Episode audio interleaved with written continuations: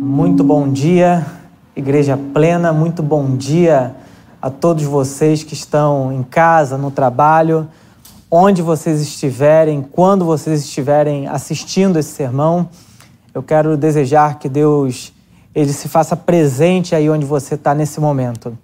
Eu quero ler com vocês, nessa manhã, o texto de Marcos, no capítulo um, versículo vinte e nove a trinta e um. Uma famosa história que é da cura da sogra de Pedro. Marcos, capítulo um, versículo vinte e nove a trinta e um, diz assim: Logo que saíram da sinagoga, foram com Tiago e João à casa de Simão e André. A sogra de Simão estava de cama, com febre, e falaram a respeito dela a Jesus. Então ele se aproximou dela, tomou-a pela mão e ajudou-a a levantar-se. A febre a deixou e ela começou a servi-los. Vamos orar? Deus bendito, nós precisamos de Ti, da Tua palavra, para que a gente ouça a Sua voz, Senhor. Pedimos a ajuda do Teu Espírito para que o Senhor fale conosco aqui nessa manhã e que a Tua voz seja uma voz bendita, Senhor, que fale ao nosso coração de maneira poderosa, em nome de Cristo Jesus. Amém, e amém, e amém. Bom, se tem uma coisa que nós sabemos a respeito do caráter do nosso Deus, é que Deus ele tem a capacidade de transformar ambientes de morte e de doença em ambientes de vida. Deus ele tem esse poder extraordinário de mudar realidade, de mudar situações das quais a gente não poderia mudar pensando de maneira comum, pela força do nosso próprio braço. Então hoje eu quero falar com você sobre como que o Evangelho, a gente olhando para essa história, a gente olhando para a vida de Jesus, nós podemos encontrar maneiras de transformar a nossa realidade de morte em vida, a nossa realidade de doença em saúde. O Evangelho de Marcos, o qual acabei de ler aqui, ele é um evangelho muito interessante, muito incrível, porque o Evangelho de Marcos ele foi escrito, ele é o menor dos evangelhos e foi escrito por João Marcos. E João Marcos, ele era um adolescente quando Jesus havia acabado de ressuscitar. A igreja de Jerusalém se reunia na casa de João Marcos. Então, João Marcos ouviu o evangelho, as histórias a respeito de Jesus, da boca do apóstolo Pedro. Provavelmente Pedro pregava em aramaico e João Marcos traduzia o que Pedro estava pregando para o grego. E esse evangelho ele, ele é muito incrível porque a narrativa dele é meio que corrida. Quando a gente vai lendo o Evangelho de Marcos, Jesus sai de um lugar para o outro, de um lugar para o outro, e tudo é muito intenso até que chega no capítulo oito, que tem uma virada, e aí o texto começa a ser mais lento porque vai falar da morte e da ressurreição de Jesus Cristo. Mas até o capítulo oito, Jesus está em movimento. É interessante que no texto grego aparece uma preposição que é o kai, que é e, e. Jesus estava num lugar, e foi para outro lugar, e foi para outro lugar, dando a ideia de que há um movimento do ministério de Jesus muito intenso.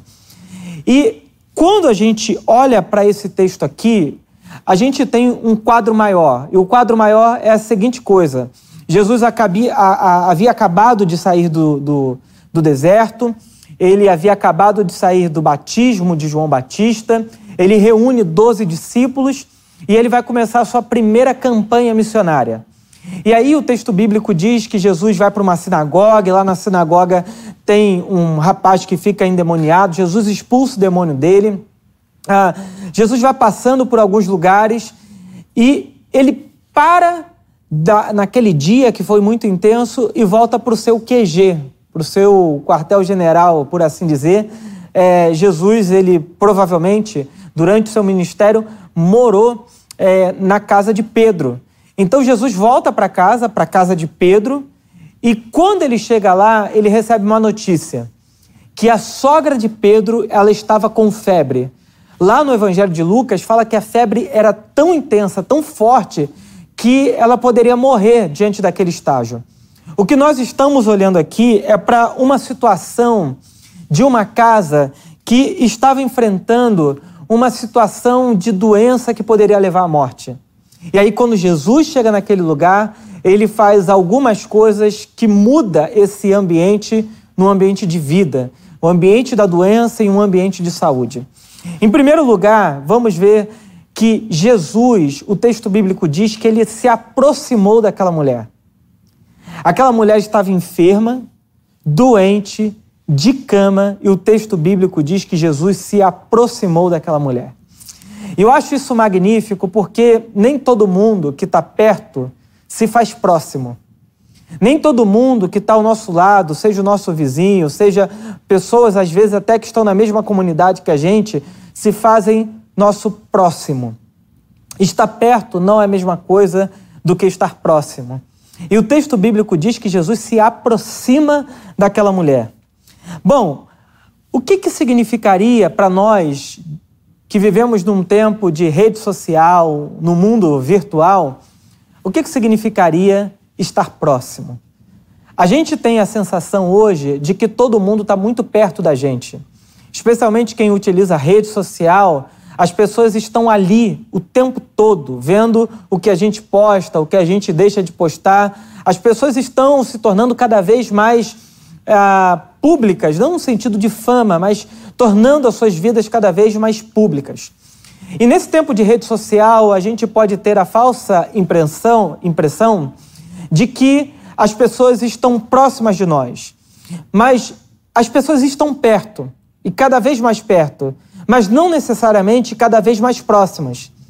Eu lembro de ler o Zygmunt Bauman, um sociólogo polonês, que me ajuda bastante, muita coisa a ler e interpretar um pouco da realidade, do mundo que a gente vive hoje.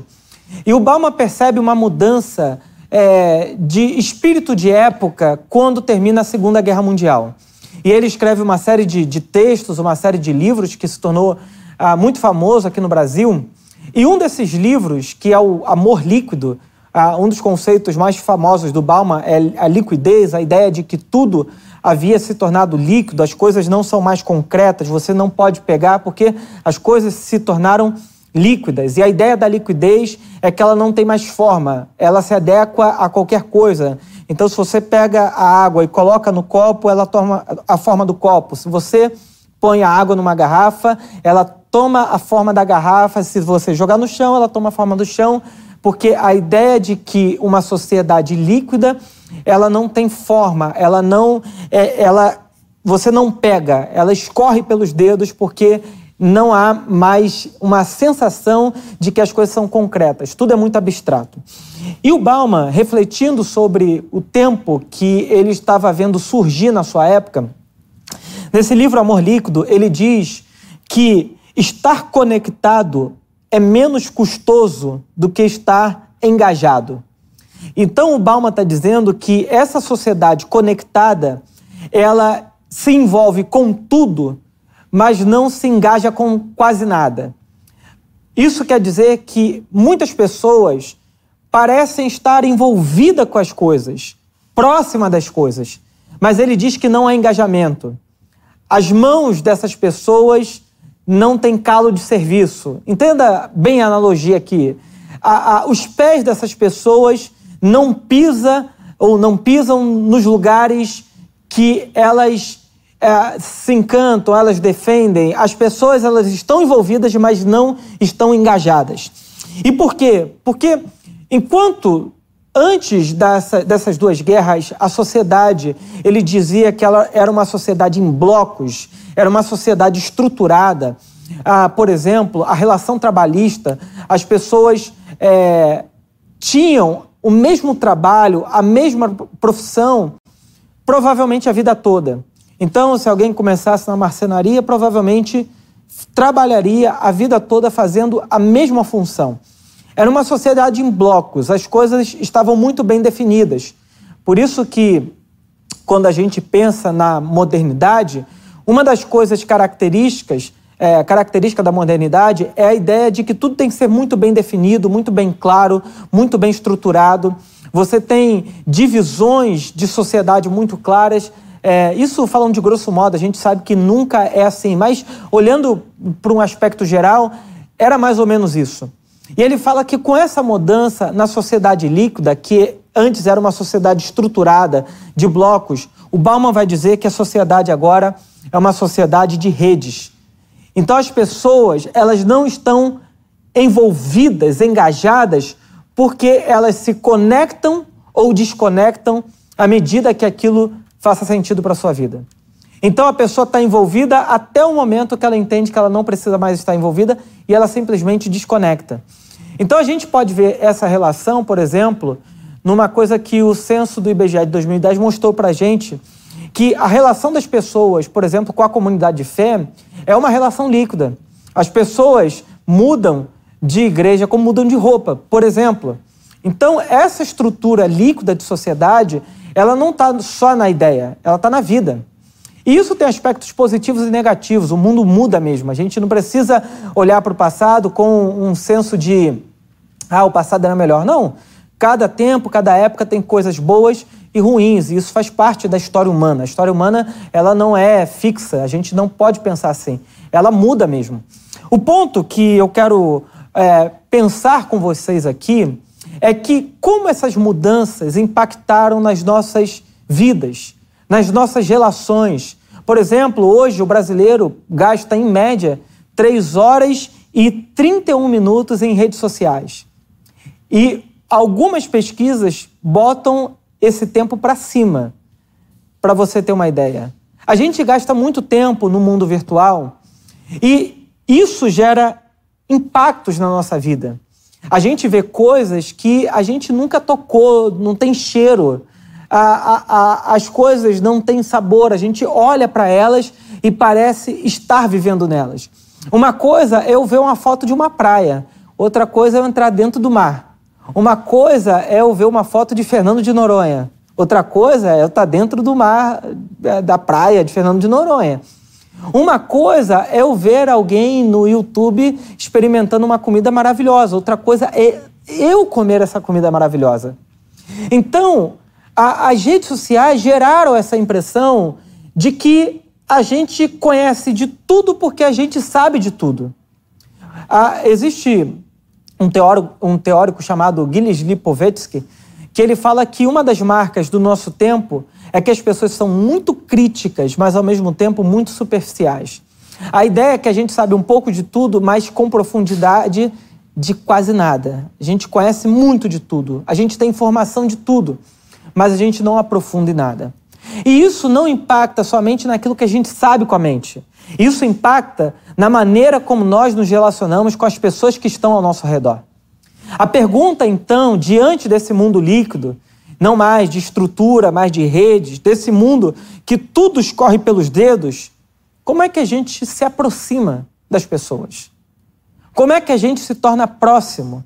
Porque o texto bíblico diz que a primeira coisa que Jesus faz diante de uma mulher que estava enferma é, e Jesus se aproximou. Ele se tornou próximo dela. A primeira coisa que a gente pode fazer para se aproximar é estar presente. E aí você vai dizer assim, mas eu estou presente. Você já reparou que é muito comum hoje, numa conversa de amigos, de família, que a gente está conversando e, de repente, a gente pega o celular e começa a conversar falando e assistindo outra coisa aqui que não tem nada a ver com a conversa. A gente está cada vez menos presente, apesar de estarmos perto, apesar de estarmos juntos ali. Mas a sensação que dá é de que nós não estamos Ah, compre- completamente comprometidos com aquele lugar, com aquelas pessoas com quem a gente está conversando. E uma das coisas que, para a gente se tornar próximo, é que a gente precisa estar presente naquele momento. Presente diante das pessoas com as quais a gente se relaciona. Presente dentro da casa, dentro da família. Por exemplo, nesse tempo de pandemia, quantas pessoas não estão trazendo para dentro do seu ambiente, da casa, da família, mais trabalho do que deveriam? Respondendo e-mail dez, onze horas da noite. Se relacionando com a família, ao mesmo tempo que trabalha, ao mesmo tempo que assiste televisão ou coisa do tipo. Então, as nossas relações, elas estão perdendo profundidade porque as nossas relações estão se tornando cada vez mais virtuais. E no mundo virtual, como o Bauman já disse, a gente está conectado, mas a gente se desconecta fácil e rápido. Mas para a gente estar presente, a gente precisa estar atento aos detalhes, atento ao que está acontecendo ao nosso redor, atento a quem está na nossa mesa, atento a quem está do nosso lado, na nossa casa. Para a gente estar presente, a gente precisa estar ali, se comprometer em estar ali. Quando eu preguei no, no, no culto do Simples, eu falei uma coisa que há muito tempo eu venho pensando. Quando, por exemplo, eu passo em alguns lugares, tem um bar, tem um restaurante, a música alta, as pessoas para conversar gritando, eu falo, meu Deus, como é que elas se ouvem? E um outro aspecto para a gente se tornar próximo das pessoas é a gente ter uma escuta, um ouvido, sem o interesse de colonizar o outro. Eu sei que essa frase ela é bem filosófica, porque, na verdade, é uma frase de Jacques Lacan, que era um filósofo psicanalista, e ele disse que a gente, para ouvir de verdade, a gente tem que ouvir sem o interesse de colonizar o outro.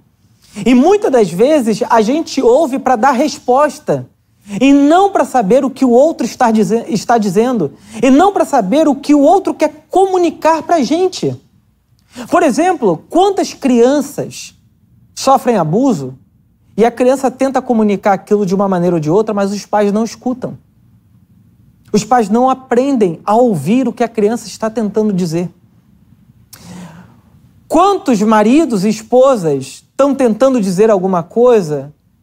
O marido, a esposa, interrompe a frase no meio do que está sendo dito e diz, eu já entendi, mas não é isso. Não, deixa terminar. É um exercício de uma escuta sem pressupor que você sabe o que o outro quer dizer. Sem colocar os filtros, as intenções que você tem na sua mente na fala do outro. É sem interromper o que o outro está dizendo, mas escutar.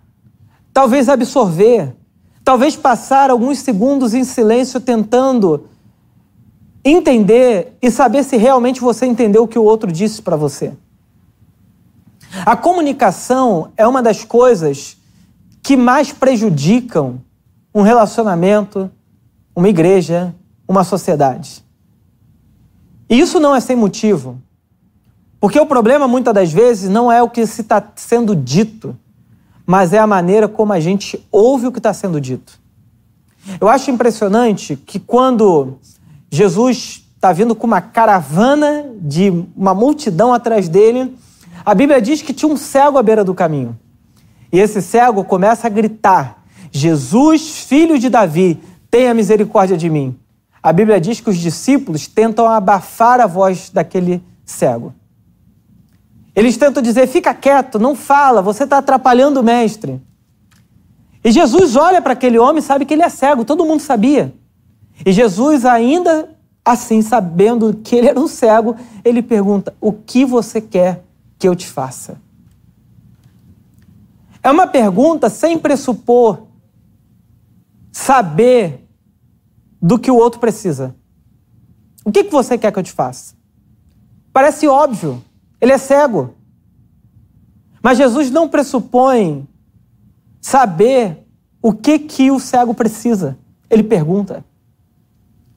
E para a gente se tornar próximo das pessoas, de verdade, a gente precisa aprender a ter essa escuta. Sem o interesse de colonizar o outro. Sem o interesse de fazer o outro como se fosse nós mesmos.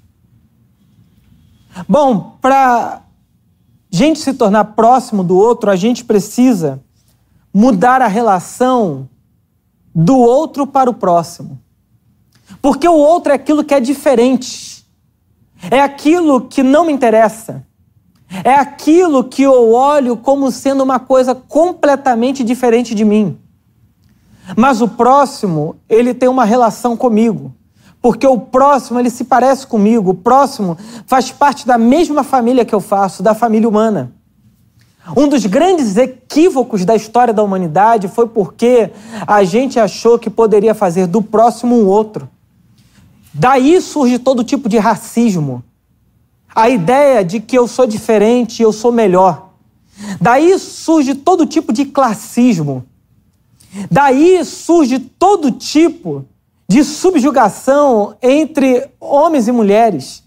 Daí surge todo tipo de, de hierarquia social, porque eu olho para quem está diante de mim não como um ser humano, não como um próximo, não como alguém que é digno da minha atenção, mas como um outro, como aquele que é diferente de mim, e eu preciso tornar ele diferente de mim para que eu me sinta melhor do que ele.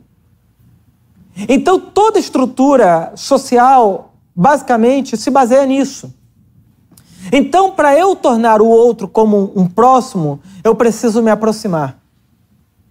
Eu preciso estar perto. Eu preciso saber aquilo que toca, aquilo que move o outro. E o texto bíblico diz que Jesus se aproximou. Mas não só isso. O texto bíblico diz que ele tomou-a pela mão e ajudou a levantar-se.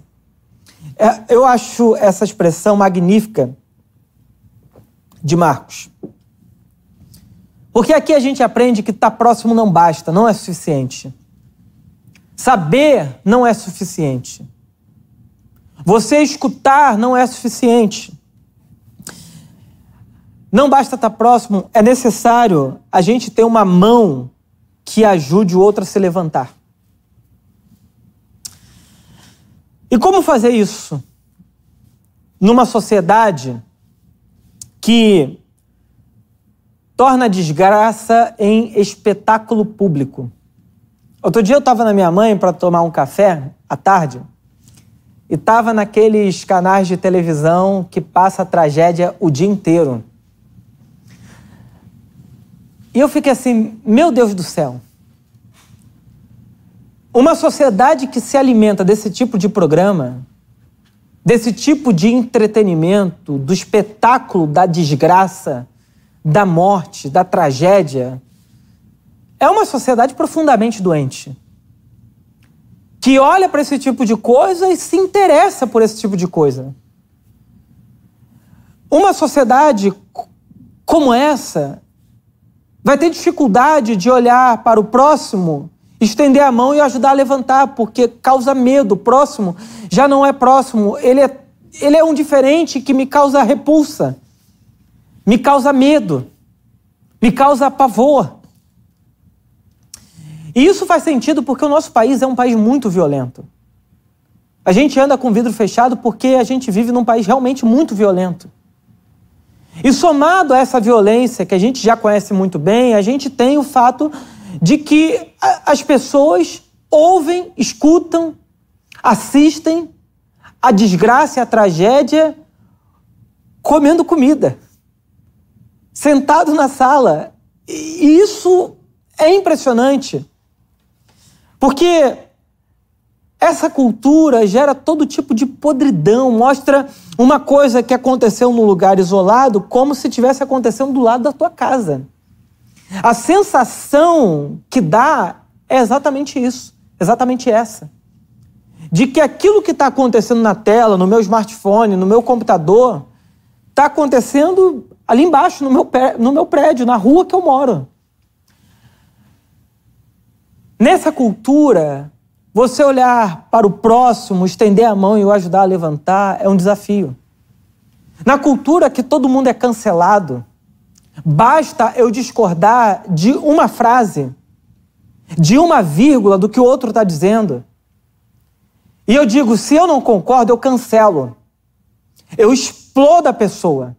Eu coloco ela como espetáculo público e rechaço e faço de tudo para prejudicar a imagem dessa pessoa. É a cultura do cancelamento. Numa cultura do cancelamento, não há mãos estendidas para ajudar o outro a se levantar. Numa cultura do cancelamento, a gente apedreja quem a gente não gosta. A gente apedreja aqueles que são diferentes de nós. A gente apedreja aquelas pessoas que, que a gente olha e diz assim, Isso que ela está dizendo é uma grande bobagem. Eu não estou dizendo, gente, que a gente não possa ter discordância. O que falta é elegância para discordar. Às vezes falta tato, trato, o desejo de discordar em amor, sabendo que, dizendo, olha, nós somos diferentes, até esse ponto aqui a gente discorda, mas isso não significa que eu devo lhe cancelar. A gente só tem pontos de vistas diferentes sobre o mundo, sobre a realidade. Agora, na cultura do cancelamento, não. Tudo é muito intenso. Tudo é muito é, é, é violento. E tomar pela mão e ajudar alguém a se levantar numa cultura de fake news. Fake news. A mentira sempre fez parte da história humana, né? A gente não inventou mentira. A gente só tornou ela mais tecnológica. Porque a fake news sempre teve no mundo. A gente sabe disso. Agora, onde... A, na nossa cultura, que a fake news espalha em massa, de maneira mundial, uma notícia aqui do Brasil, uma notícia de um país que até então era desconhecido, ela se torna pública não só para o seu país, mas para o mundo inteiro. Está tudo conectado. É esse mundo de redes que o Bauman fala. E nesse mundo de redes, tudo está muito saturado, tudo está muito intenso. E a pergunta que a gente tem que fazer é como... a gente pode estender a mão nesse contexto e ajudar as pessoas a se levantarem. Eu quero ler um texto que eu gosto muito do C S Lewis e ele falando sobre fake news em mil novecentos e quarenta e dois. O C S Lewis, vocês sabem que ele está, é, nesse livro aqui, Cristianismo Puro e Simples, fazendo palestras durante a Segunda Guerra na B B C, e nessas palestras ele vai falando sobre teologia, problema do mal, conversão, coisa do tipo. E chega dado momento, lá na página cento e cinquenta e seis, ele diz o seguinte, ouça com atenção. A verdadeira prova é a seguinte. Suponha que você leia no jornal uma reportagem sobre atrocidades ignominiosas ou vergonhosas, e que no final se revele que a reportagem era falsa ou que as atrocidades não eram tão terríveis quanto na primeira versão. Qual será a sua reação? Será, graças a Deus, nem eles são capazes de tanta maldade? Ou você ficará decepcionado, disposto até a continuar acreditando na primeira reportagem pelo simples prazer de continuar julgando seus inimigos tão maus quanto possível? Se for a segunda reação, infelizmente você dará o primeiro passo de um processo que, no final, o transformará num demônio. É fácil notar que a pessoa que agiu assim está começando a desejar que a escuridão seja um pouco mais escura. Se dermos vazão a esse tipo de sentimento, logo estaremos desejando que a penumbra também seja escura. E depois que a própria claridade se torne negra, escura e de trevas. No final, insistiremos em ver tudo, inclusive Deus, nossos amigos e nós mesmos, como maus, e não seremos capazes de parar. Estaremos presos para sempre no universo de puro ódio. C S Lewis, em mil novecentos e quarenta e dois. E quanta gente não perdeu amizade nesses últimos tempos? Quanta gente não tornou o outro nosso algoz? Bom, o texto que a gente está lendo fala que Jesus entra numa casa marcado pela doença. A mulher estava em estado terrível. Lucas diz que era muito intenso. Ele se aproxima, estende a mão e ajuda a levantá-la. Perceba que no texto a Bíblia não diz que Jesus declarou uma palavra de cura. A Bíblia não diz que Jesus disse, mulher, fique curada. E ela ficou curada, como acontece em outros momentos. A Bíblia não diz que Jesus pegou um óleo ungido, tacou na cabeça dela e ela foi curada. A Bíblia diz que Jesus se aproxima, toca nela, pega pela mão e a levanta. Isso demonstra para mim que alguns processos de cura não dependem da nossa maneira religiosa de, dar, de lidar com as coisas. Algumas doenças, algumas enfermidades estão presentes na nossa casa e na nossa família por falta de toque e de afeto. Algumas enfermidades estão presentes dentro de nós porque não fomos amados, porque não fomos levantados, porque ninguém se aproximou de nós quando a gente precisava. Alguns processos de enfermidade em nossa sociedade é porque a gente perdeu a capacidade de se aproximar, tocar e levantar. Para muitas pessoas, essa pandemia foi terrível, porque essas pessoas tiveram que retornar às suas casas. E descobriram que o ambiente da casa não era um ambiente de vida, mas era um ambiente doente e de morte. A gente sabe que essa pandemia produziu muitos divórcios, mas não foi a pandemia. Talvez tenha sido a nossa incapacidade de perceber quem estava do nosso lado, pedindo socorro há muitos anos, e a gente não percebeu isso. E aí o casamento chega ao fim, a relação entre pai e filho, a relação na empresa, no trabalho, enfim. Porque tudo se tornou visível. Algumas pessoas falam, descobri minha casa, porque passavam a vida longe. E desse processo vão surgindo doenças. Desse processo vão surgindo pessoas quebradas. Vão surgindo filhos sem referenciais de pais. Vão surgindo famílias que funcionam no sentido de que tem boa educação, tem comida, tem tudo, mas não tem afeto, não tem amor, não tem eu te amo, muito obrigado. Tudo é tratado na maneira da truculência. A gente não sabe quanto tempo essa mulher passou enferma, com febre, em cima de uma cama. O que a gente sabe é que quando Jesus chega na casa e é informado da situação da mulher, o que ele faz foi demonstrar afeto àquela mulher. Ele se aproxima, encosta e levanta ela. E a Bíblia diz, imediatamente a febre a deixou. Uma cura que não foi por uma declaração espiritual. Uma cura pelo toque, pelo afeto, pela proximidade. Bom, se você deseja mudar o ambiente da sua casa, da sua família, do seu casamento, do seu trabalho, da relação que você vive com o mundo, você precisa olhar para Jesus e entender que nesse momento ele demonstra para nós o que, que nós fazemos num ambiente doente, num ambiente marcado pela enfermidade, pela morte. O que a gente precisa fazer é se aproximar, tocar e levantar pessoas.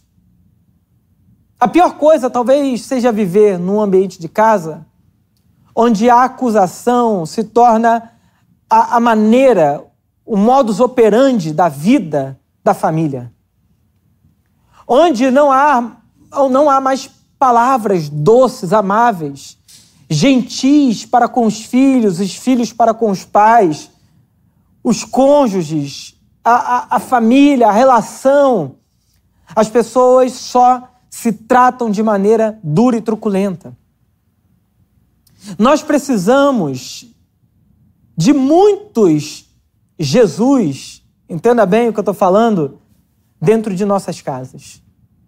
Precisamos olhar para o nosso redor e descobrir, nesse tempo de pandemia, que a nossa casa, a nossa família, pode ser uma, um lugar maravilhoso de se estar.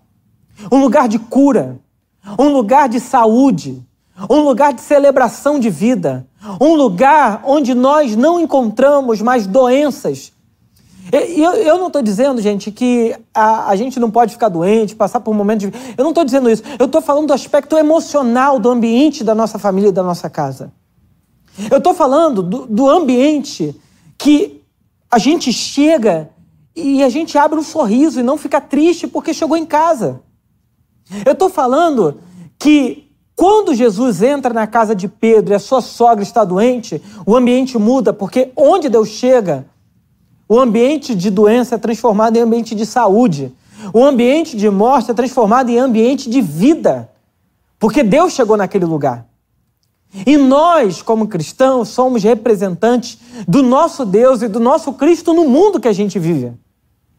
De modo que onde a gente chega, ambientes são transformados.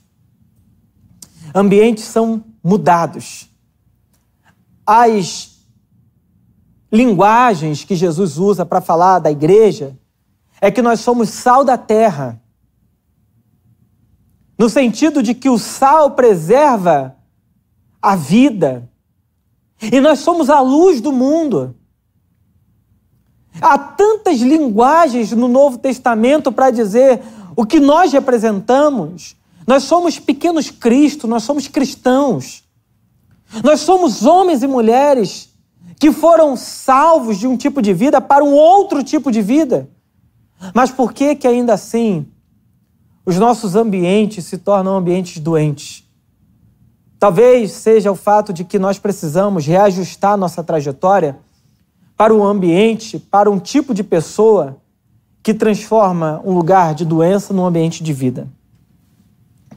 E aí o texto termina dizendo que a febre a deixou e ela começou a servi-los. Eu gosto da singeleza que Marcos coloca as coisas. A febre deixou e ela passou a servi-los.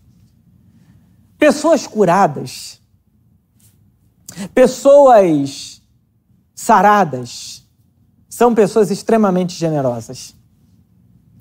Você está numa casa onde você se sente amado, cuidado, respeitado, respeitada. É um ambiente que o serviço não se torna uma obrigação, mas uma alegria. É um ambiente onde o marido olha para a esposa com o intuito de fazer bem a ela e não mal. A esposa olha para o marido com o intuito de fazer bem a ele e não mal. O filho para o pai, com a mãe, a mãe com o filho... Ah, o, o, o chefe, o líder de uma empresa com seus funcionários e o contrário, porque um ambiente onde a cura acontece é um ambiente que as pessoas levantam e passam a servir. É um lugar de generosidade. É um lugar que foi transformado da cama, que representa inércia. Ela não podia fazer nada. E agora essa mulher está de pé servindo. É, e não é Jesus que fala para ela, agora que eu, você foi curada, vai fazer alguma coisa. É uma atitude que ela toma diante do que foi feito a ela. A gente sempre responde aos estímulos, sejam positivos ou negativos, que nos acometem. Eu não estou dizendo que nós somos reféns disso. Mas é provável que uma pessoa que passe vivendo num ambiente negativo, pesado, diariamente, se torne uma pessoa assim. É provável, ao mesmo tempo, que uma pessoa negativa, quando entra num ambiente saudável, se torne melhor. Então, mudar ambientes, mudar lugares que nós estamos vivendo, seja a nossa casa, a sociedade, na padaria que você vai comprar pão, no Uber que você anda, no, enfim, com quem quer que seja, esse ambiente tem que se tornar muito melhor porque você chegou lá. Bom, por fim... Essa história aqui, ela nos fala sobre o Evangelho. Porque nesse pequeno trecho nós temos toda a história da redenção. Éramos nós que estávamos enfermos por causa do nosso pecado, prostrados, sem expectativa de nada, mas Cristo chegou nesse lugar, se aproximou da gente, porque sempre é Deus quem primeiro vai em direção ao pecador. É sempre Deus quem primeiro se aproxima da humanidade. E esse Deus se aproximou de nós, estendeu a sua mão poderosa e nos tirou desse lugar de enfermidade e de morte. E nos colocou de pé. Para quê? Para uma vida de serviço. Para uma vida dedicada a Deus. Bom, talvez você diga, eu vivo nesse ambiente destruído. Eu vivo nesse ambiente onde não há cura, onde não há saúde. Eu quero dizer para você que se Jesus entrar aí onde você está, tudo muda. Se Jesus entrar no lugar que você está, tudo muda. Não por causa de você, mas porque ele tem o poder de nos tirar desse lugar com mão poderosa e nos colocar de pé de novo. E aqui está dizendo alguém que durante toda a infância, praticamente, ah, enfrentou uma depressão horrível. Eu fiquei três anos sendo tratado, tomando remédio, e eu chorava sem saber por que eu chorava. Uma angústia no coração muito profunda. Tratando com psiquiatra, psicólogo, vendo minha mãe angustiada com aquela situação que eu estava vivendo. Ah, uma vez eu fui parar no Fantástico por conta de crianças com depressão, que era uma coisa incomum naquele período. E, bom, quando eu tive um encontro com Cristo, eu não estou falando que é mágica, mas o que eu estou dizendo é que aconteceu na minha vida. Eu era essa mulher que estava prostrado, chorando, angustiado, uma criança, e sem saber por quê. E, de repente, Jesus chega na minha vida, me coloca de pé e muda tudo.